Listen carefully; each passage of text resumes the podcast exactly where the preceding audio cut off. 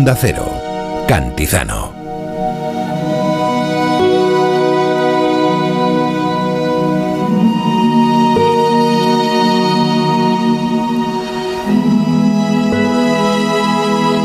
En unos días, el próximo jueves 21, se cumplen 51 años del rescate de unos supervivientes, de una historia que impactó al mundo entero. Es la historia del accidente del vuelo 571 de la Fuerza Aérea Uruguaya en los Andes, que ya se llevó al cine hace años con la película Viven, el libro. En mi casa siempre recuerdo el libro en la estantería.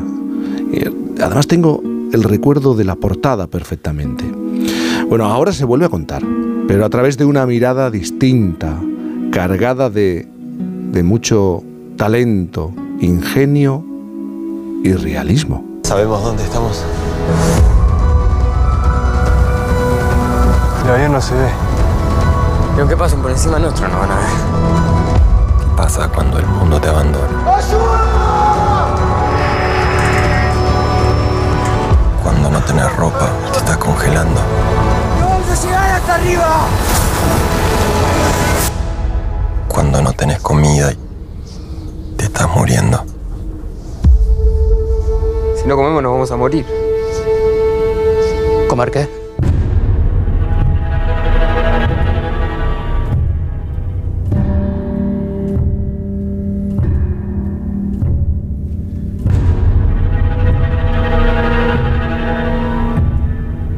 Juan Antonio Bayona ha conseguido rescatar de nuevo el relato y lo ha conseguido con la bendición de los 16 supervivientes de esta tragedia. Lo ha hecho basándose en el libro de Pablo Bierzi, que fue compañero de colegio de los rescatados y escribió el texto que contaba su historia durante los 72 días que estuvieron atrapados en los Andes. Una producción que ha querido acercar de la manera más fiel posible. Nos ha querido acercar a las situaciones y los escenarios que pisaron y vivieron los protagonistas de la historia. Y todo ese trabajo y ese esfuerzo que ha llevado a cabo Juan Antonio y su equipo ha recibido el reconocimiento de la industria del cine este mismo lunes, cuando recibía la nominación al Globo de Oro como candidata a la mejor película extranjera. Juan Antonio Bayona, muy buenos días. Buenos días, ¿cómo estás? Muy bien, aquí con el amigo Miguel Reyán, que me decía, el actor Miguel Reyán, que me decía, no he coincidido, no habéis coincidido nunca, ¿no, Juan Antonio, que tú recuerdes? No, no, no. Bueno, no, me encantaría, me encantaría además. igualmente, Juan Antonio. Oye, en primer lugar, 51 años ya. Creo que, son 50, creo que son 52, porque estamos, fue en el 72. Eh, se, se, cumplen 52 años, yo creo, de la tragedia de 2023. Que por cierto, estábamos hablando antes, Juan Antonio, que de la suerte del azar, si no recuerdo mal, era el copiloto que se despistó, no miró el altímetro algo así. Ahora vamos a hablar, ahora vamos a hablar de, ello, vamos a recordar un poco la, historia, pero a mí me ha llamado mucho la atención, Juan Antonio, tú pensabas que conocías bien la historia, que... que pero la redescubres leyendo un libro determinado, ¿no? Sí, yo cuando ahora hablabas de, recordar la portada del libro, es un libro que estaba en casa de todo el mundo, todos tus amigos lo tenían, tú lo tenías, sí. Eh, y, nos impresionó mucho porque yo en esa época no era muy pequeño, era un crío, pero me impresionaban mucho las fotos, las fotografías que la película reproduce de manera reproduce de manera muy fiel y el cuento siempre se había contado desde ese lado un poco sensacionalista. No, no, digo en general las otras películas, sino en general como había quedado en la mente de, del público y de la gente, era esta idea del equipo de rugby que se estrelló en los Andes y tuvieron que comerse los cuerpos, siempre se reducía a eso. Y cuando leo el libro de Bierzi veo que la historia es mucho más grande, me sorprende y sobre todo me, apabulla y, eh, y, me abruma la, la, humanidad y la compasión con la que está contada la historia. Pero, ¿qué hace que decidas dar el, el paso? Pues que no te. mira, las, las, para mí, mis, mejores películas son películas que he tenido que hacer porque no tenía más remedio.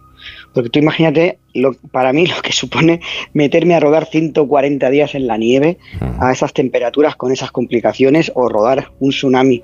Pero es que son historias que te atrapan que no te las puedes quitar de encima hasta que las ruedas. Y, y ha sido durísimo y ha sido bellísimo. Ahora, este jueves, cuando estábamos en la premier con, con, un grupo de actores cuando acabó la, la proyección, nos abrazamos muy emocionados porque ha sido un viaje muy, muy, muy duro, pero muy, muy, muy gratificante también. Hay que recordar que los supervivientes han compartido su historia en más de una ocasión. Eh, existe la Fundación Viven para preservar el, legado y la memoria de los supervivientes y de las víctimas, y esto lo cuidan mucho, ¿no? Lo, cómo se cuenta, cómo se habla de, su historia. A mí me gustaría conocer cómo fueron esas conversaciones con ellos, para que te dieran su bendición, para volver a, a remover ese pasado. Es verdad que no se pueden alejar de esa realidad que vivieron hace, hace tanto tiempo, ¿no? porque siempre les acompaña, allá donde, donde van. Sí, ellos han tenido toda una vida después del accidente, 52 años ya, como decimos. Eh, cuando leo el libro de Biesi, ahí se, entre líneas todavía se ve como, como cierta dolor, como cierta culpa, ¿no? La culpa del superviviente que le llaman, ¿no? Y había como que, yo, yo, les decía, había como que hacer esta película intentando ver cómo se podía cerrar un poquito esa herida. Nos, nos acercamos con mucha delicadeza a ellos eh, y después nos acercamos también eh, con mucha cautela también a las familias de los fallecidos, ¿no? Que ellos casi estaban en una situación más delicada, ¿no? Tú imagínate perder un hermano, perder eh, un padre y, que la historia se haga famosa al mundo con, un libro extraordinario por otro lado, pero que se llama Viven, Viven. Mm. y dices bueno, viven ellos, ¿no? ¿Dónde está mi hermano? ¿Dónde está eh, mi madre? ¿Dónde está eh, mi hijo? ¿no? entonces ahí nos acercamos a, los dos grupos, que siempre fueron dos grupos, porque siempre los, siempre los tratábamos por separado y luego fue muy bonito el, el día que les proyectamos la película a, a, los supervivientes y a sus familias y después a, la familia de los fallecidos porque les íbamos a hacer dos proyecciones. Y fue cuando un superviviente, Gustavo Cervino, nos dijo, dejemos de, separarnos y veamos la película juntos. Y fue una catarsis tremenda, ¿no? Porque, porque realmente no, no, no, no están peleados, no, no, se llevan, no se llevan mal. Muchos son familia, de hecho. Pero había esa tensión, ¿no? Siempre por el medio y, cuando acabó el pase fue muy bonito como se, como todos aplaudieron, como se abrazaban, como, como incluso había gente que veías que, que, lloraban juntos, ¿no? Y, eso yo creo que es lo que ha permitido la película, ¿no? Que, que, que hablen, que vivan juntos esta experiencia, que es una experiencia, ahora cuando estoy, estoy leyendo los comentarios que me llegan de, de la gente que fue a ver al cine ayer, y realmente me, eh, eh, son muy bonitos, ¿no? Y, y, es una experiencia que les ha ayudado a, a, separar esa barrera y, ya no, y ahora ya lo siento como que no son dos grupos, como que son un grupo. Ahora, la semana pasada estuve en Uruguay y en un, en un evento y estaban todos juntos. Habían, habían, ya, no, ya no los tratábamos por separado, ¿no? Y, se mezclaban entre ellos, era muy bonito. Pero fíjate, han tenido que pasar 50 años, o bueno, un poco menos, para que esto ocurra. Yo creo que lo que ha tenido que pasar es que realmente ellos vean una película que, que, les haga sentir realmente lo que fuese estar ahí. Yo estuve en persona en, en, el, en el, Valle de las Lágrimas, eh, durmiendo en la, en la, misma época de lo que estuvieron ellos y, realmente impresiona mucho las condiciones físicas, ¿no? Yo pasé un par de noches y fueron terribles. Se, se, se, tienes el mal de altura, yo perdí la noción del tiempo, el corazón se te dispara, no tienes, no tienes oxígeno y, te cansas a la mínima. Y, para mí fue muy durísimo y pensaba, ellos estuvieron 72 días ahí. Entonces eso te pone mucho en el lugar y la película lo que intenta es eso, es que la gente tenga la sensación de estar metido con, con ellos en ese avión viviendo lo que vivieron. Y al vivir lo que vives ellos, lo que vivieron ellos, les entiendes. Y ahí yo creo que eso es lo que les ha ayudado mucho a, a las familias. Yo tengo mensajes de supervivientes de, familiares de los fallecidos que les han dicho, les han confesado, ahora entiendo por qué fue tan importante mi hermano en esta historia, ahora entiendo por qué hicisteis lo que hicisteis. Eh, eso 50 años después que es toda una vida, ¿no? Y es, yo creo que eso es el poder del, del, cine, ¿no? La empatía que puede despertar el ponerte en la piel del otro y entenderlo y decir, sí, no, no había otra opción, ¿no? Y, es eh, necesario acercarse a esta historia, es verdad, todos conocemos la historia, hemos visto imágenes, fotografías. Acercarse con honestidad y ser sinceros eh, en todo momento, sobre todos los aspectos de la historia, porque tienen muchos elementos y muy distintos. Yo lo que creo es que hay que acercarse al, al sufrimiento con compasión.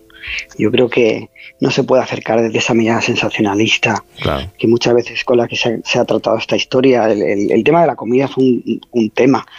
Eh, y es un tema que cuando lees el libro, y mucha gente ahora cuando ve la película me lo dice, es un tema secundario comparado con, la, con, con lo que fue crear una sociedad basada en, en, la extrema generosidad, en darse al otro hasta la última consecuencia, y es producto de, de, de, de entender el sufrimiento. Cuando uno realmente sufre de verdad, puede entender al, al compañero que tiene enfrente y desde ese lugar darlo todo, ¿no? que es lo que hicieron ellos. Y, y yo creo que es ese sentimiento de, compasión y de humanidad creo que es lo que creo, espero que eso es lo que quede de esta de esta versión de, de, la historia perfectamente de acuerdo yo no he tenido oportunidad de ver la película pero sí conozco gente que la ha visto bueno y entre otros eh, que dicen una cosa Carlos Bollero que no es precisamente así un crítico como muy muy decía el otro día una cosa hago otra pausa. El otro día hablamos aquí, sí. eh, Juan Antonio, que de vez en cuando hablamos de cine y como, bueno, eh. Jaime no, pero hay unos que vamos teniendo cierta edad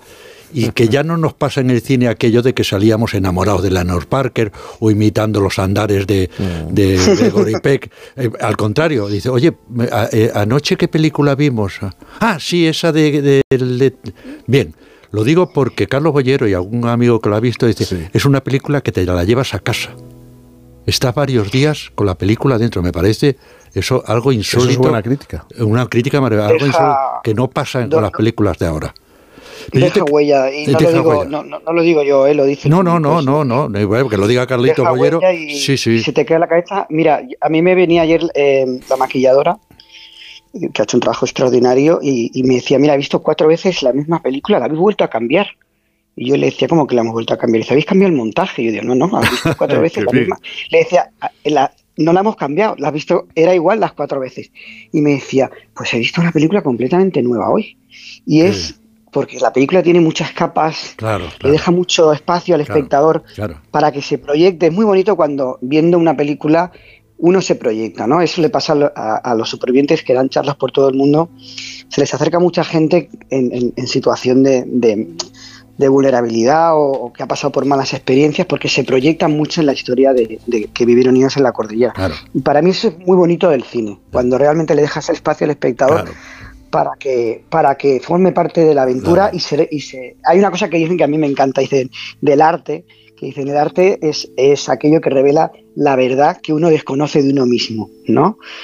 Y, es, y eso es lo bonito cuando consigues que una película uno aprenda cosas de uno mismo que no sabía, ¿no? Sí, y esta historia le deja ese espacio, ¿no? Todo el mundo se pregunta, ¿qué habría hecho yo en esta situación? Yo habría hecho esto eh, y, me habría entregado de esta forma, ¿no? Y, yo creo que eso es lo que hace que, la película deje ese pozo, porque se te queda te queda ahí dentro, se te deja huella y te vas a casa pensando en ello. Importante, fundamental. Pero yo quería preguntarte, Juan Antonio, una cosa que no tiene nada que ver con esta parte, que no, sé, que no es de arte, y es que tú, tú lo resumes de una manera, dices, pues, pues, yo leí el libro, si no me equivoco, leí el libro, pero desde que lees el libro hasta que dices, no sé cuánto tiempo después, en la primera toma, acción, ¿qué ocurre?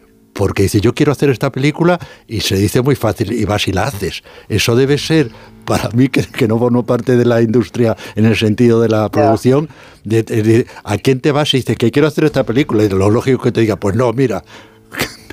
¿No? Nosotros llevamos a, a, todas las puertas y todas nos, no, nos dijeron que no y veníamos de claro, grandes éxitos en el Me lo cine. imagino. Por, por, porque, por una razón muy triste, ¿eh? que es que era porque era en español. Entonces las películas, cuando ruedas, cuando ruedas las películas con, con, un presupuesto que va más allá de 8 o 10 millones de euros, y esta película con ese presupuesto no se podía hacer, eh, pues el mercado no las acepta. El mercado está dominado por el cine en inglés, los grandes multisalas eh, explotan el cine en inglés y las películas en español se quedan en, en cines más, más de arte y ensayo, se quedan, hablo internacionalmente, no lo en España. ¿eh? Ya, ya. Claro, eso no, no, no dan los números y finalmente, después de 10 años, cuando ya íbamos a... 10 años trabajando en la película, porque no, no la dejamos nunca de lado, eh, finalmente, cuando ya íbamos a tirar la toalla, fue Netflix quien apareció y, y nos dio la oportunidad de hacerla y hacerla con libertad. ¿Estuviste a punto de no hacerla en algún momento? Sí, sí, sí, sí, sí. Estuvimos, estuvimos a punto. La, la, última vez, porque claro, imagínate, al basarse en un libro, tú tienes que comprar los derechos del claro. libro y, lo, y esos vencen a los dos años. Pues en 10 años vencieron cuatro o cinco veces. Ya la última vez pusimos el dinero en nuestro bolsillo y Belén Atienza, la productora, me miraba y me decía, estamos seguros que queremos hacerla, ¿no? Y yo decía, sí, sí, sí. Y entonces ahí, la última vez que, que, que, continuamos con la, con la, con la venta de los derechos del libro, con, los derechos, eh, ahí lo pagamos de nuestro bolsillo. Y fíjate, Juan Antonio, ayer alguien me decía, hablando de, de una película española, me decía, es que además esta película es una demostración de, de la artesanía cinematográfica y de la tecnología cinematográfica española. Y, y, decía, la factura, la factura se puede, la factura que ofrece la película, eh, podría ser perfectamente norteamericana, ¿no? Sí, a ver, eh, yo siempre que he trabajado, he trabajado con, con el equipo eh, casi siempre con mi, equipo habitual, que nos conocemos desde la escuela de cine, mm. y cuando me ofrecieron incluso rodar en Hollywood, que yo la primera película que hice en Hollywood fue Jurassic World 2, que me, llamó Spielberg para rodarla, y me llevé a, conmigo a, Belén, mi productora, al director de mm. fotografía, Oscar Faura, a los diseñadores de sonido, a los montadores, y, los, y ellos lo aceptaron porque vieron las otras películas que ha hecho con ellos y dijeron, sí, sí, son su equipo, es, él se siente en confianza con ellos, adelante. O sea, que es que realmente Hollywood son los primeros en reconocer el, talento de los técnicos y de los artistas que tenemos aquí. Y hay que sacar pecho, ¿no? Hay que decir, bueno, que esta película, o sea, eh, cualquier jefe de departamento, cualquier, de hecho ahora están teniendo muchos premios, se han premiado ahora a los maquilladores y a los efectos visuales en la Academia de Cine Europeo y cualquier departamento de esta película está, yo creo como director, muy orgulloso de mi equipo, está a la altura de los mejores trabajos que se han hecho este año. Juan Antonio Bayona, gracias por estar esta mañana aquí. El camino para la película va a ser largo y todo apunta que el reconocimiento va a llegar uno detrás de otro. Así que muchísima suerte, Juan Antonio. gracias a, vosotros y un placer, Jaime, Enhorabuena, enhorabuena. Muchas gracias. 11.36, las 10.36 en, en Canarias. Qué gusto da, ¿verdad? Encontrarte con, con ese tipo de películas. Lo que tú has dicho, que te la llevas a casa, la estás rumiando. Y vuelves a ella, estás en la cama a lo mejor, te vas a acostar esa noche que la has visto y vuelves a alguno de los... Está muy bien lo que ha dicho el maestro Bayona a propósito del cine y del arte en general. Nosotros decimos en el teatro, lo ideal, lo perseguible, lo, lo deseable es que el espectador salga distinto de cómo entró, que le pase algo, que se haga preguntas, o que simplemente que se emocione como en un concierto. Es igual con, con, con Beethoven, con Händel o con que pase algo, que se movilice. Pero qué gusto da encontrarte con una película que te genera emociones, ¿eh? que te emociona. Sí, pero claro, hay que estar dispuesto. La mitad de la belleza del paisaje a la poner que mira, ¿eh? que, hay que ser claro. Una pausa. Por fin, con Cantizano.